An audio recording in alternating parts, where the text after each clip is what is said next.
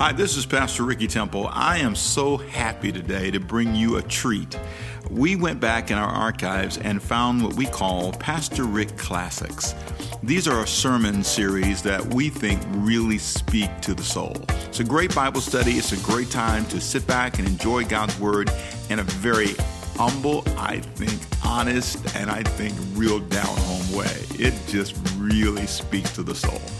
It's from my heart, so sit back and enjoy my humble presentation. I pray it blesses you. It's my effort to give you some of the best from the classic sermons I've preached over the years. Enjoy the sermon series. It's, it's got to be difficult to see a 20 year old guy who, when he was 17 or so, killed a giant named Goliath. I mean, this, is, this doesn't make any sense you know, when, when, when, when he's anointed to be king privately by Samuel the prophet, it's done when he's a teenager.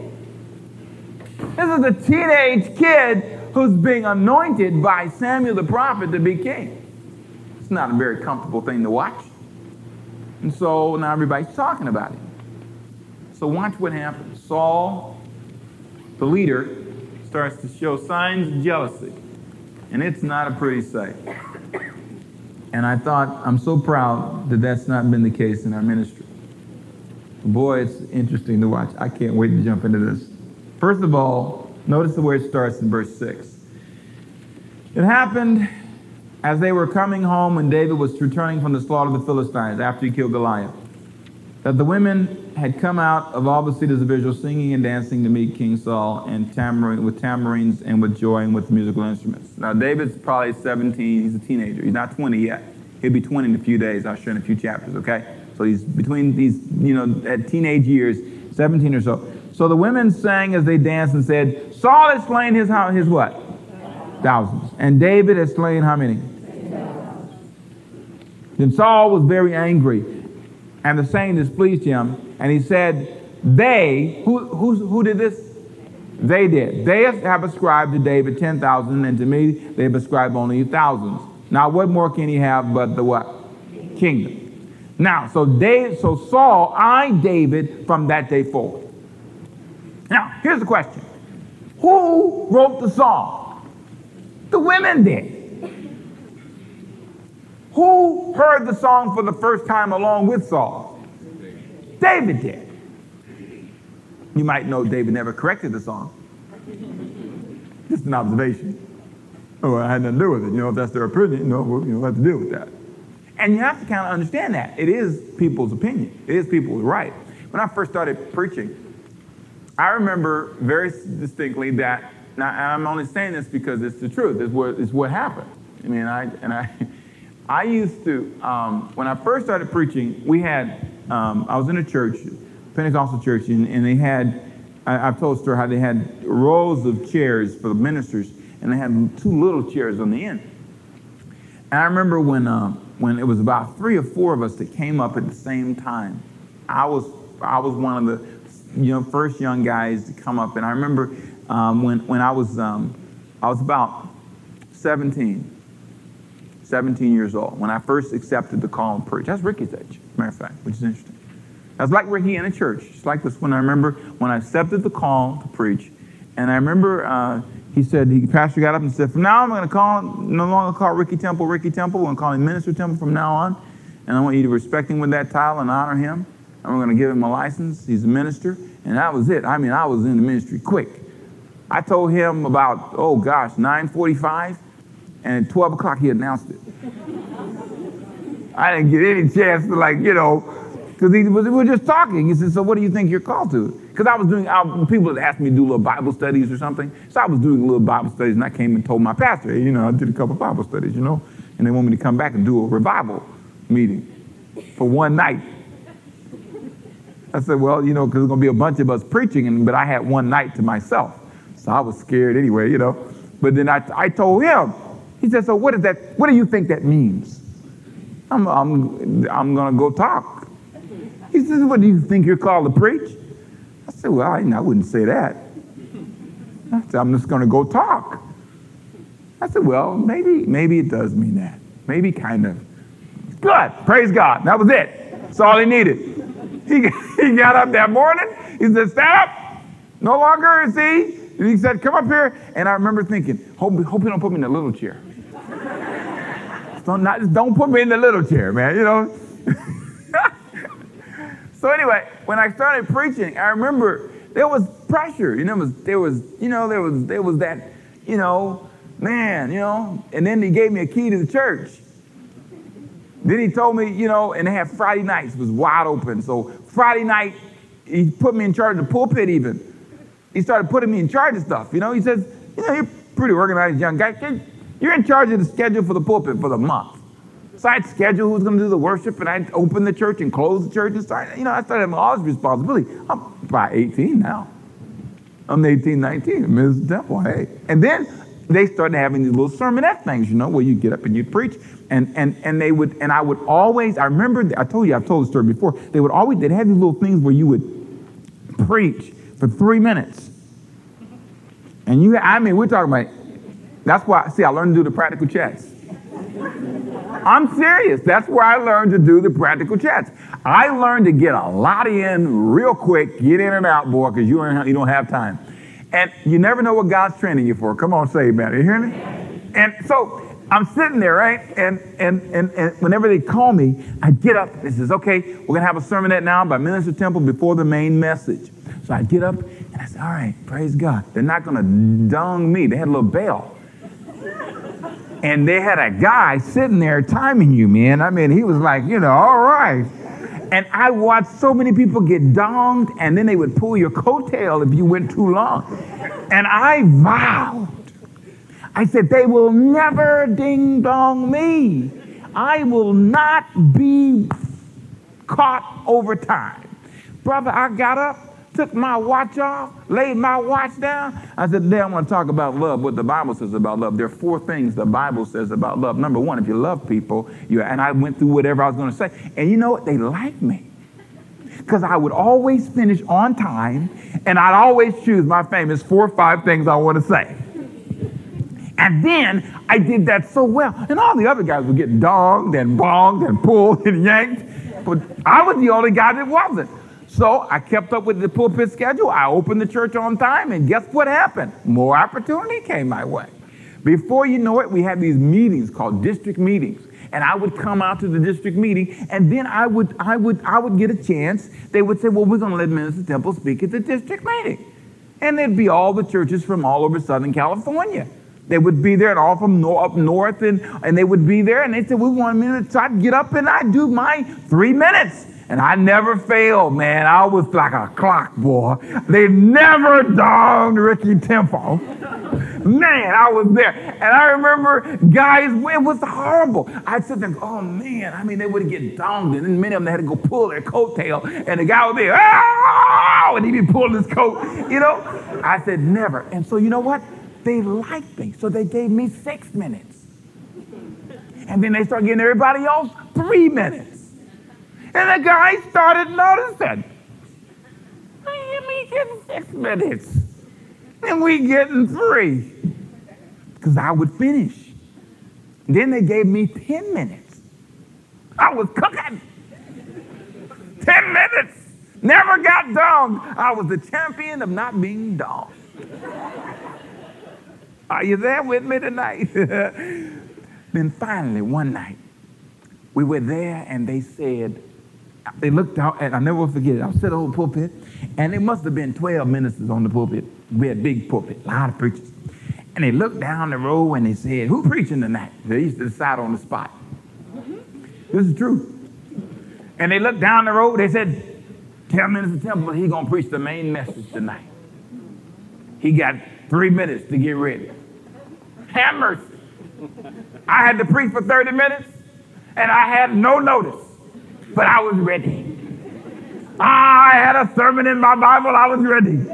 I didn't know when they would call, but I was going to be ready. Come on, say amen. I was going to be ready. And I tell you what, and they told me, I prayed and I got up and I said, the same God who called me will be the same God who'll go with me. I did. And I preached and I, I finished in about uh, 25 minutes. They gave me 30, but I finished about 25. They loved me. They said, boy, that boy know how to get in and out, don't he? And they taught me how to do it, so I did it like they taught me. They say you start slow and you work your way high. You start down low and you build your points and you make everything clear. And when you make everything clear, then you get to the end and you begin to raise the tone a little bit. And you got to learn how to moan and raise your voice. Can you say, yeah, yes? Woo! Man! And I go out preaching, yell and holler and oh, and all that. And they say, oh, he's fiery. So y'all think I'm dead now, but I had some fire and I got more revival offers. I was preaching all up and down North Carolina, all up and down the coast, all in Florida. Yes, I was at 19 years old. anyway, it's as if God sovereignly gave me opportunity. And you know what's interesting? I lost friends because I became to my utter surprise, a threat. Why, he got a key. He got a key to the church. How come he get to preach long? Then they start asking me to preach in some of the some of the services, some of the main conventions. Here he is, 18, 19 years old. Three nights, two nights. That was something to be 19 years old, 20 years old. And I felt like I was on the road somewhere. Hey! But you know what's interesting?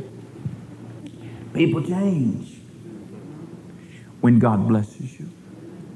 Saul did not have the spirit of a mentor. He was jealous because someone under him was advancing. He felt that if, if the people elevated David, they were lowering him. He felt David could replace him.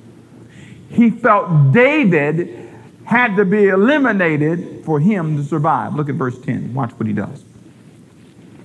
It happened on the next day that the distressing spirit from God came upon Saul, which means I told you he was a man who was not communing with God. And, and Saul, Samuel is just describing what he saw. He says it's as if the presence of God wasn't with him anymore, and now there's an evil spirit, some kind of other spirit. And he, he, he, he just says, it's like God sent some evil spirit upon him. It wasn't that God did that, but Samuel, in his own understanding of God, was trying to describe what he saw.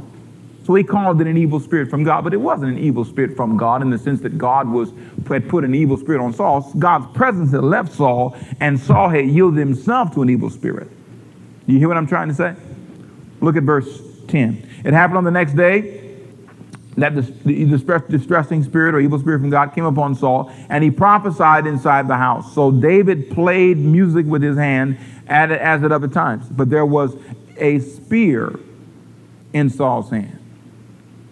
Now understand that Saul is speak, prophesying doesn't mean you're speaking under, under the inspiration of God. It means you're saying things. Your word prophesy means to proclaim.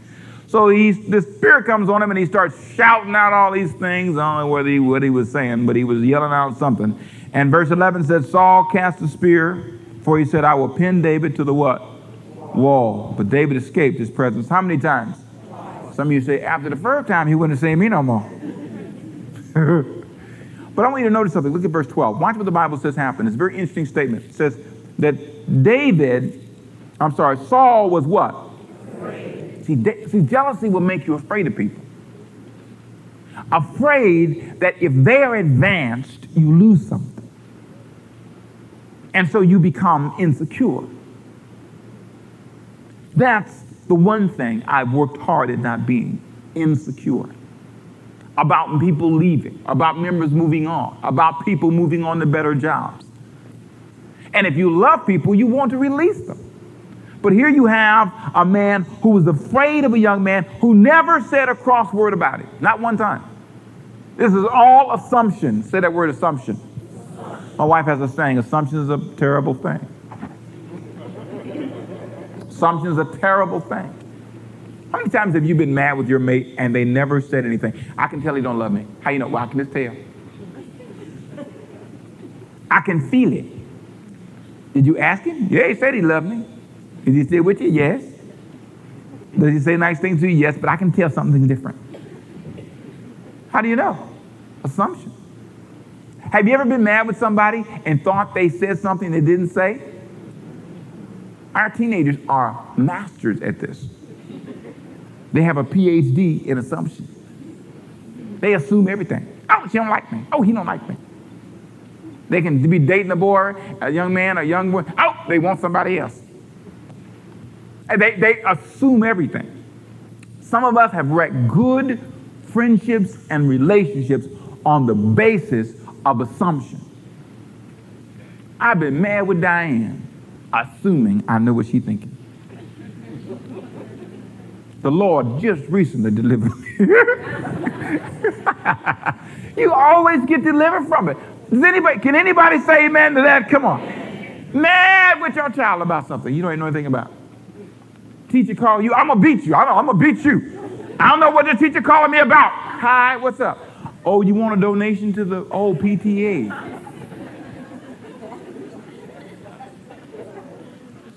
Assumption. Now watch this. Verse verse uh, 16. He's afraid of David. But all Israel and Judah loved David because he went out and came in before them. Everybody else loved him, but he was afraid of him. Look at verse 29. Saul was still more afraid of David. So Saul became David's enemy. How often? Verse 29. Are you with me? Chapter 18. Saul was still more afraid of David. So Saul became David's enemy. How often? Continually. Can you imagine that? Continually. He's sitting there waiting for an opportunity to harm David. Now, watch what he does. This is where the soap opera kicks in. Look at verse 17. Now, this is unbelievable. Now, what I want to get you into the, is the mind of a jealous person. They try to do things to harm you. They, they want you, they want to set you up to fail. Watch this. Verse 6, verse 17. Saul said to David, Here is my old, older daughter, Merab. I will give her to you as a wife. Only be valiant for me and fight the Lord's battles. Notice he used the Lord's name. For Saul thought, this is what Saul thought, let my hand not be against him, but let the hand of the Philistines be against him. So what is he doing? He says, son, I want you to go down there and fight the Philistines. He hopes they kill him. Why? Because he doesn't want to be guilty of it. He wants somebody else to do it. Well, look at verse 25. Then Saul said, Thus you shall say to David, The king does not desire any dowry, but 100 foreskins of the Philistines to take vengeance on the king's enemies. David, go down there and kill. Give me 200 scalps. Philistine. Kill me 200 Philistines. He's trying to get him killed. He's trying to set him up to fail. And then he publicly embarrasses him with two simple things. And these are so amazing.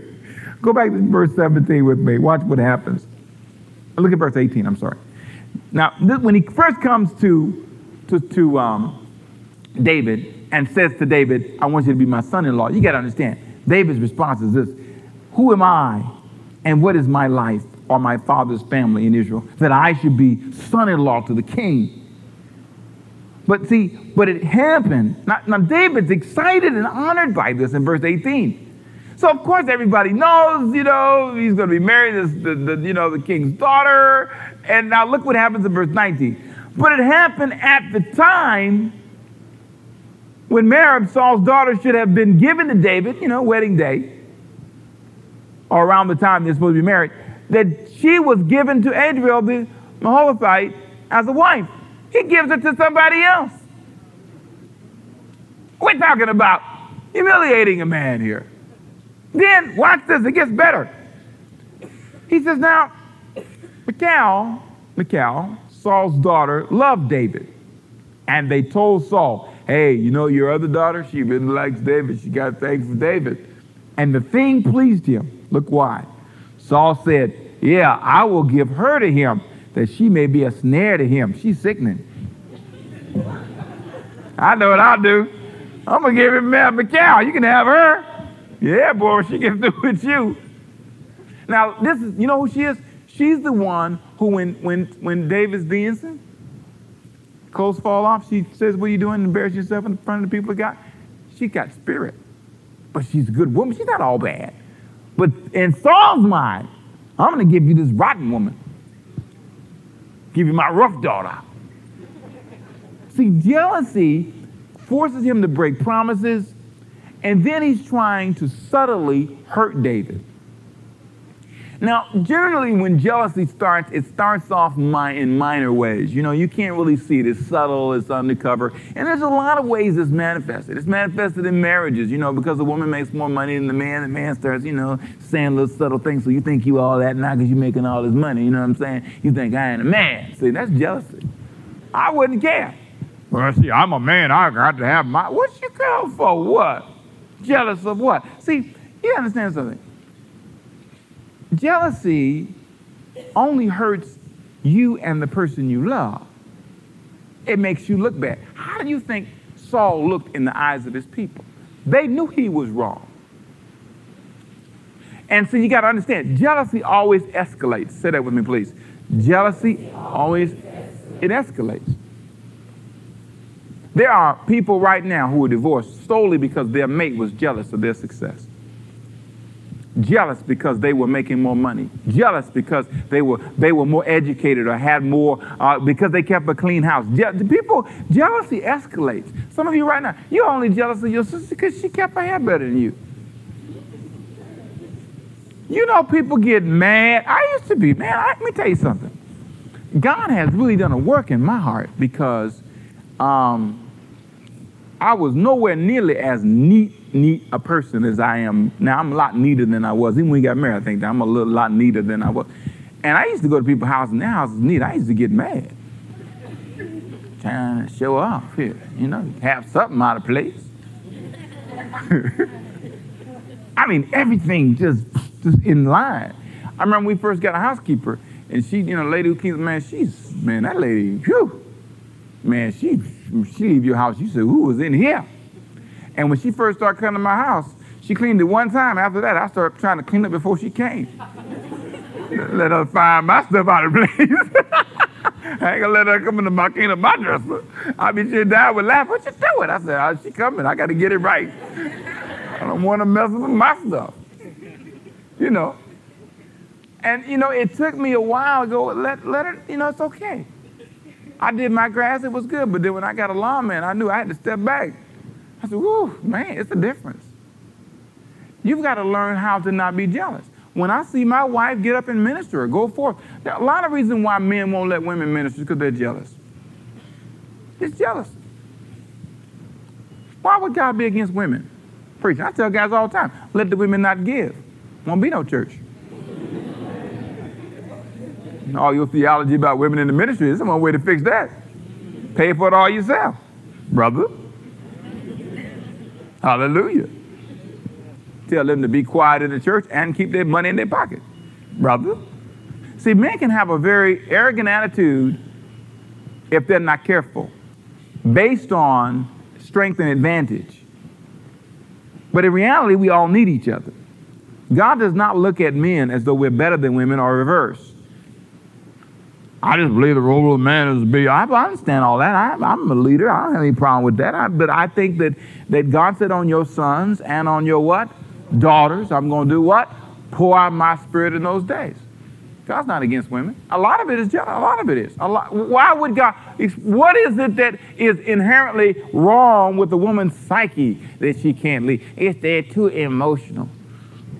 Really? Why do more men beat their wives then? What is that about? That's pretty emotional, beating somebody into a pulp. See, I don't think that, I think there are unique differences between us that make it difficult, where they have to handle the children. I don't feel that's biblical either. There ain't nowhere in the Bible. I had those children too. I know, I'm just saying, I don't see. See, a lot of things are assumed, but I think the root of a lot of it is just a lack of willingness, because I saw it in myself. I, I, you know, when you see her up uh, doing something, you, you know, think, well, is she taking over? Got to make sure she knows she ain't supposed to take over. If she's assertive, she'd always tell me, say, if I'm assertive, then I'm not being, I'm, I'm not being, I'm being sassy. You know, a assertive woman can't, you know, that ain't godly. Assertive man, that's godly. I mean, I, I think God makes people different, men and women. Come on, say amen if you're hearing me. See, you got to be careful that what your attitude is towards a person or, or a gender is not jealousy. You got to be careful when you start talking about even ethnic issues that you're not talking from a jealous position. That this is that you're not being unfair in your criticism because you don't have advantage. You got to be careful. See, you got to be careful that some of your criticisms are not unfair. I, I, I, don't want to go too far down that road, but I'm going to tell you right now, I think a lot of things have a root in jealousy more than they do in other things. Why is Saul mad? Why is Saul mad? Why, question, is Saul mad with this boy? There's no justifiable reason for Saul to be mad with this specific young man. He has done nothing to him. See, what gets you in trouble is when you start focusing in your energies, negative energies, on people.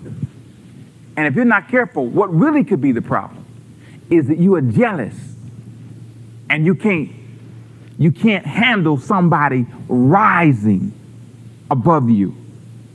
That's what kills churches. Pastors can't handle somebody rising above them. Rise above me. Tell your neighbor, say, rise above him. Come on, tell your neighbor, say, rise above him. I don't care. Don't make me none. As long as I can take care of myself, feed my family, and, and, and, and do what God's called me to do, you can go and become Billy Graham Jr. Doesn't bother me. Aren't you going to feel like a failure? Why? Did I do what God called me to do? That's all that matters. Say amen if you're hearing me, church. I don't have to compete with you. See, Saul should have said, Thank God, David. David's my friend. I helped mentor him. I've been there. Instead of being that way, he's not. So he doesn't get a handle on jealousy and it escalates. And it does that. Some of you jealous of your children. You're jealous, you jealous of your children. They're smarter than you were. Think you think you all that. Sometimes you beat them because you're jealous. It's the truth. Think you're smart? You ain't that smart. I'll beat you. I can still beat you. I'll put you out. Where you gonna be this? jealous. I made a promise to my to God. You know what I said? When my son goes out and he makes money, if he makes a fraction of what I make, when he calls me and says, Dad, I got a raise, I'm gonna say, Man, that's great. Man, that's great. How much you making now? Praise God. I refuse to say, I made that 15 years ago. Gotta do better than that, boy. Catch up with your papa. I refuse to do that. I refuse. That's jealousy. David was achieving, and Saul couldn't celebrate. It is why the body of Christ is starving for young leaders because men cannot share the glory. They can't. But if you don't deal with jealousy, it, it escalates. Watch what happened in chapter 19. The soap opera gets worse. Now Saul spoke to Jonathan his son, to all his servants, that they should kill David. He puts a contract out on David. But Jonathan, Saul's son, delighted greatly in David. Skip down to verse 4. Thus Jonathan spoke well of David to Saul his father and said to him, Let not the king sin against his servant, against David, because he has not sinned against you. He hadn't done anything. And because his works have been very good towards you. For he has Look, for he took his life in his hands and killed the Philistines, and the Lord brought about a great deliverance for all Israel. You saw it and rejoiced. Why then will you sin against innocent blood to kill David without a cause? This is his own son talking to him. There's a time when you've got to confront jealous people. There's a time you've got to arrest it and say, look, you know, this isn't right. This is not fair. Now, watch what happens. It's interesting. The Bible says in verse 6, and I want you to underline this because this is important because it's going to happen again two more times. He's going to repent. Watch what happens now. Skip down with me. So Saul heeded the voice of Jonathan, and Saul swore, As the Lord lives, he shall not be what? Killed. So he's pretty excited. He said, You know what? We're not going to kill that boy now. You know what? You're right. That is not right. That boy hadn't done anything. Let's not, let's not kill him. He, he has not done a thing worth killing anybody for. So he says, We won't kill him. He repents in verse 6. And then watch verse 8. And there was war again, and David went out and fought with the Philistines and struck. No, no, no go on to verse 7. Then Jonathan called David, and Jonathan told him all the thing, these things. So Jonathan brought David to Saul, and he was in his presence as in times past. So now everything is back to the way it was. You ever had one of those times where things are bad, then they get better? Right? Watch verse 8. Then there was a war again, and David went out and fought with the Philistines and struck them with a mighty blow, and they fled from him. God anoints this 20 year old boy, 20 year old young man. Verse 9. And then the distressing spirit from the Lord came upon Saul as he sat in his house with his spear in his hand, and he and David was playing music with his hands. And then Saul sought to pin David to the wall with the spear, but he slipped away from Saul's presence and he drove the spear into the wall. So David fled and escaped that night. Now, why did Saul backslide? Because again, David's shining.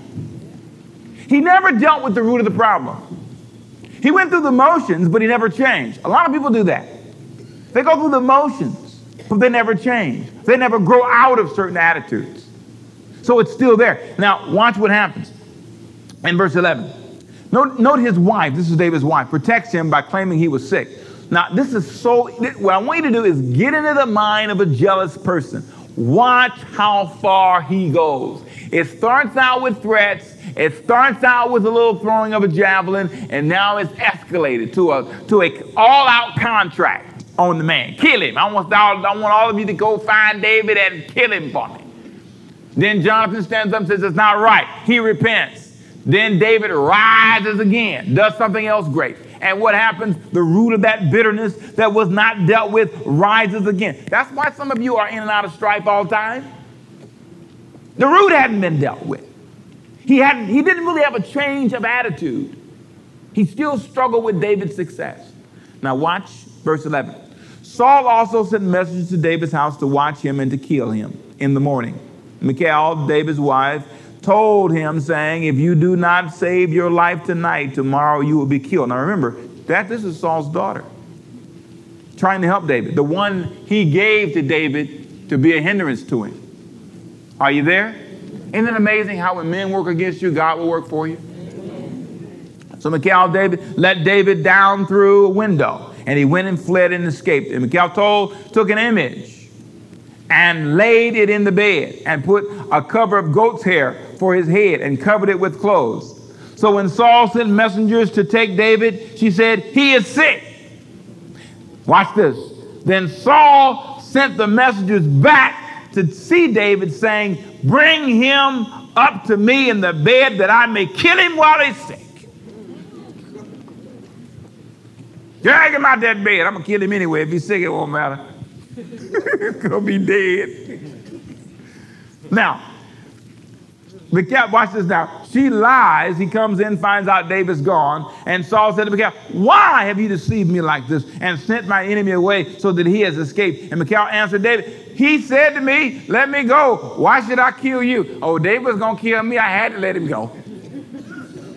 People lie when they're under pressure, you know. She made, she made him a quick story. Oh, you know how strong David is. He's going to kill me. so I let him go. Now, watch this. Verse 18. So David fled and escaped and went to Samuel at Ramah and told him all that Saul had done to him. And he and Samuel went and stayed in, in Naioth. And I want to read this. This is again, I'm going to read this because I think you need to see this. Watch what happens. It was told Saul, saying, Take note, David is in Naioth at Ramah. Now he's with the prophet Samuel. Does he have any concerns? No. Watch what happens. Saul sent messengers to take David, and when they saw the group of prophets prophesying and Samuel standing as leader over them, the Spirit of God came upon the messengers of Saul, and they started prophesying. They came to kill David. They came to get him. And they, they came, and the Spirit of God would come on them, and, oh, no, thus saith the Lord. They start prophesying.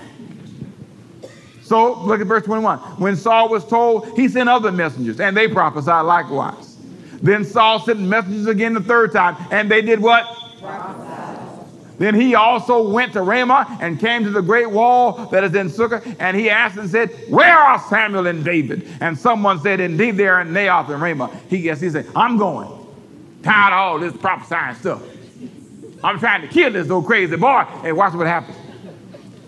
So when there, so he went, verse 23, there to Naioth and Ramah. The Spirit of God was upon him also, and he went on and prophesied until he came to Naioth and Ramah.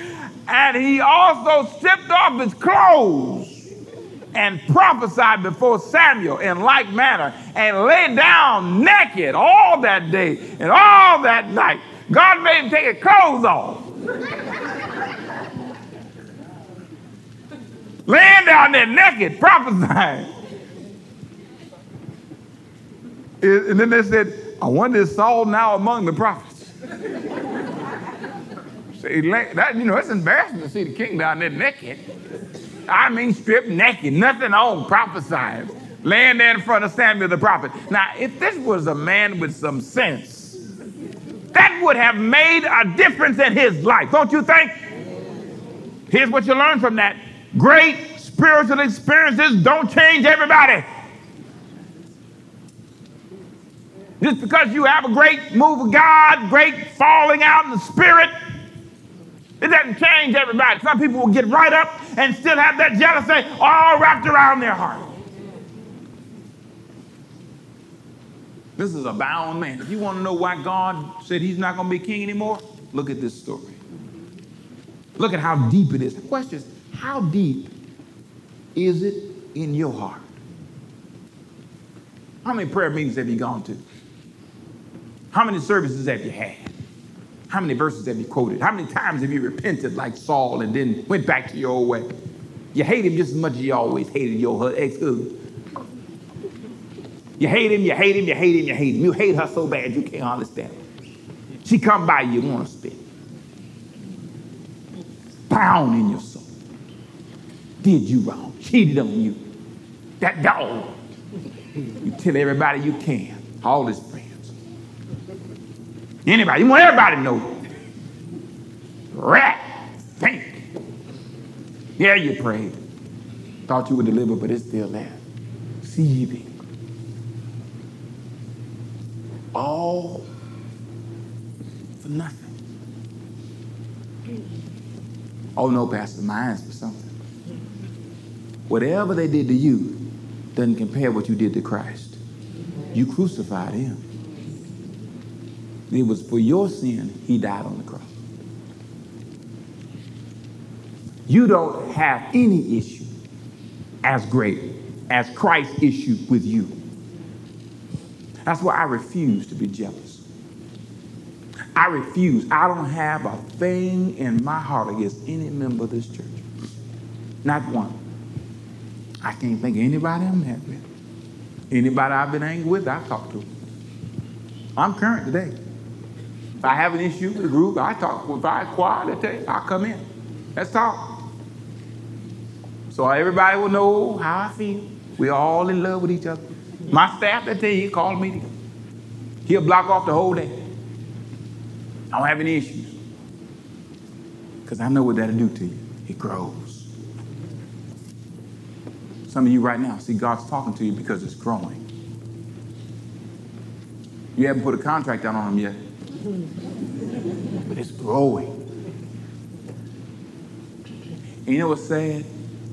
It's growing in you and spreading to your children. Oh, you think your disease doesn't spread? Oh, sure it does. It bites and spreads. They learn not to forgive. They learn not to move on.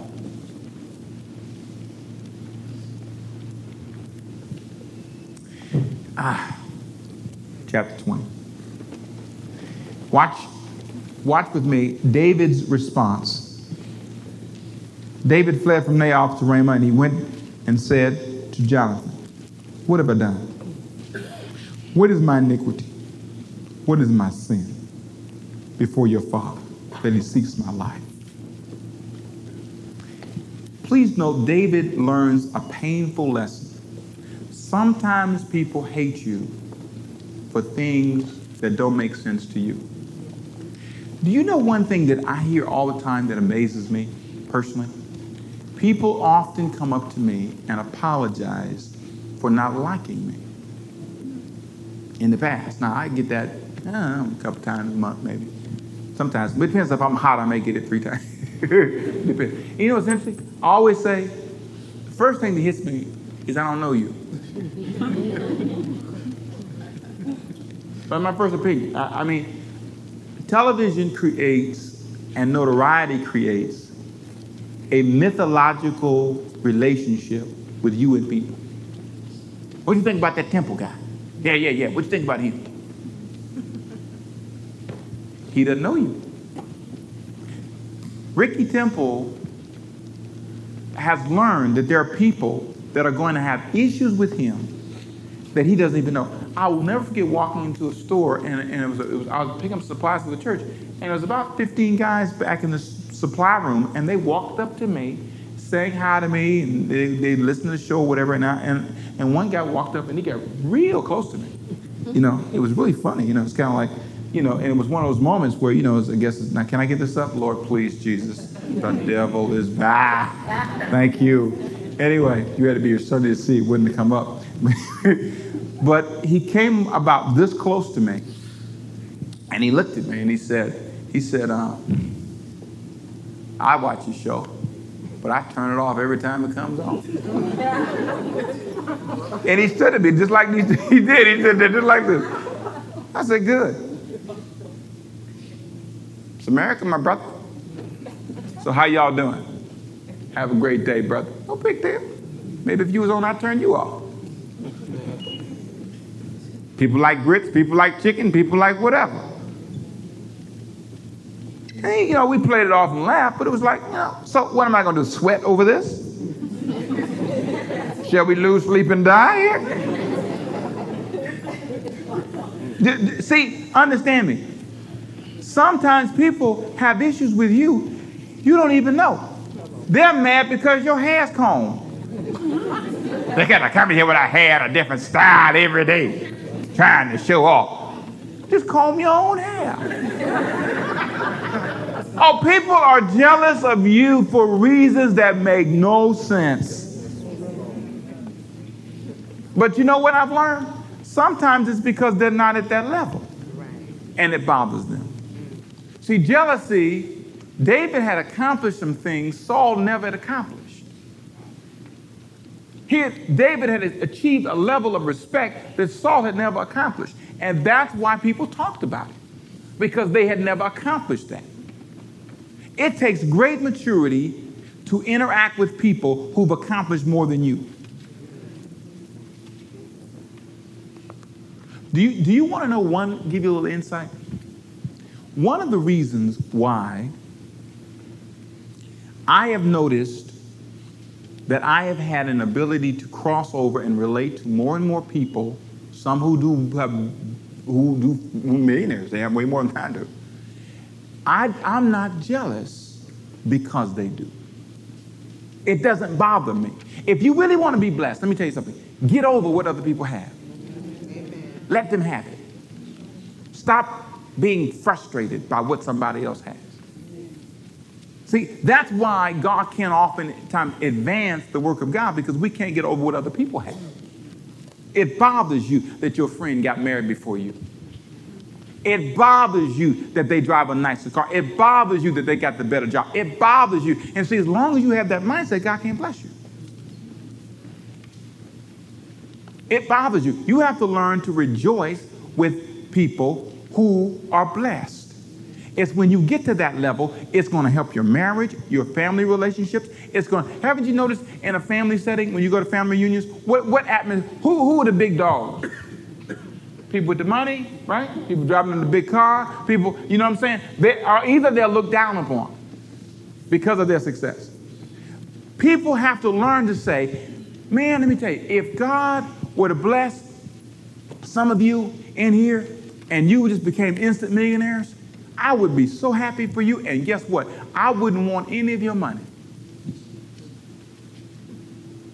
I have rich friends, and I never have asked them for money. Once in my life as a teen, I remember it was a guy I knew was wealthy, and he gave me a couple hundred bucks or something. But I learned something. I learned that wealthy people are nervous because of jealousy. Some of you will never get to where God wants you to be because you have, and I've had to, I've had to repent, uh, repent in my own spirit. I've had to repent when guys' ministries go faster than mine, or when they have more than me, or when things start happening for them better than. I. And you, you can tend to, no matter where you are, trust me, you, no matter where you are, you got one elevator in your house, somebody else got four. Do you hear what I'm saying? See, you, you flying first class, they got a jet. Do you hear what I'm trying to say? No matter, no matter what you have, somebody else has more than you and so jealousy can rise no matter where you are. He was the king, and he's jealous of a little boy named David, a 20 year old. What's he doing? David, see, but that's how jealousy works. Jealousy says, I want everything.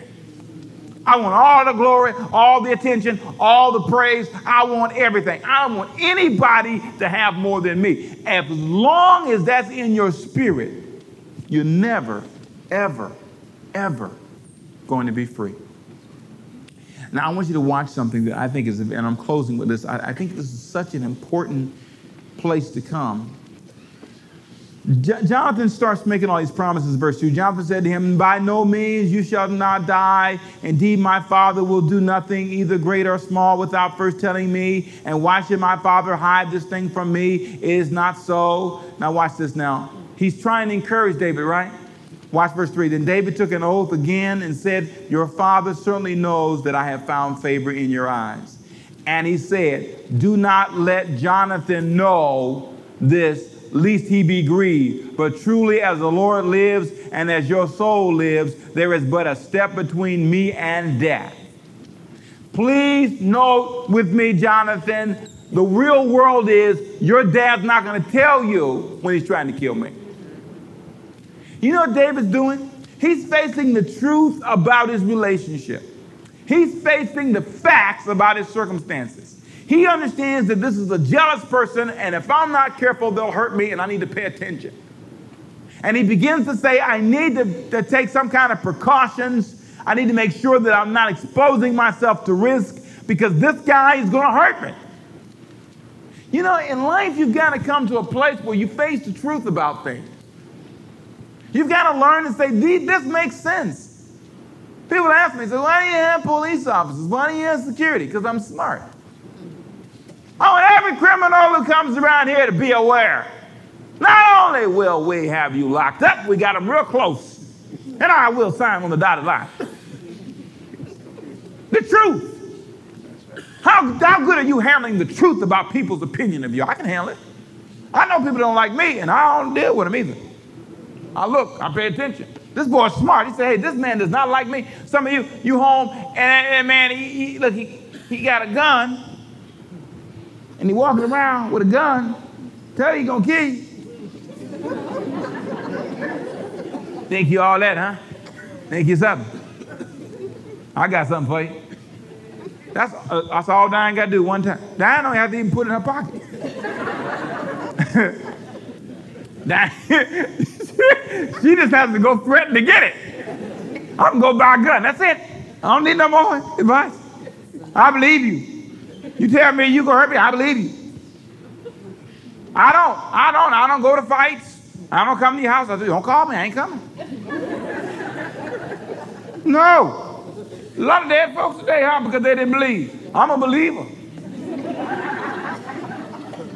Some of you know people, if you know somebody got it out for you, don't be dumb, don't be crazy. Come over to my house, let's make up. Now we can make up over the phone. you can say it already.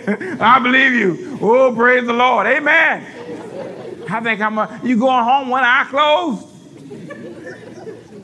one lip big, and he said, Come over, let's talk about it. Oh no.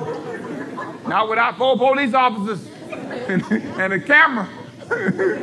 We ain't coming back till we get you straight. Because see, that jealousy, if it's not rooted out of your spirit, there are a lot of dead women today, a lot of dead folks today who didn't listen. Come on, say man if you're hearing me. A lot of folks don't pay attention. You, people will harm you. You're on the job and they're always threatening to fire you. You better start looking.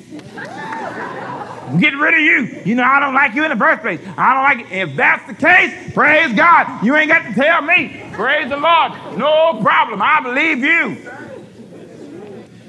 You look at me funny around here, them security people looking at you. Come on, say man if you hear me. They, they that's right, they looking. And I they and there's things that happened, so I praise the Lord. And I believe you.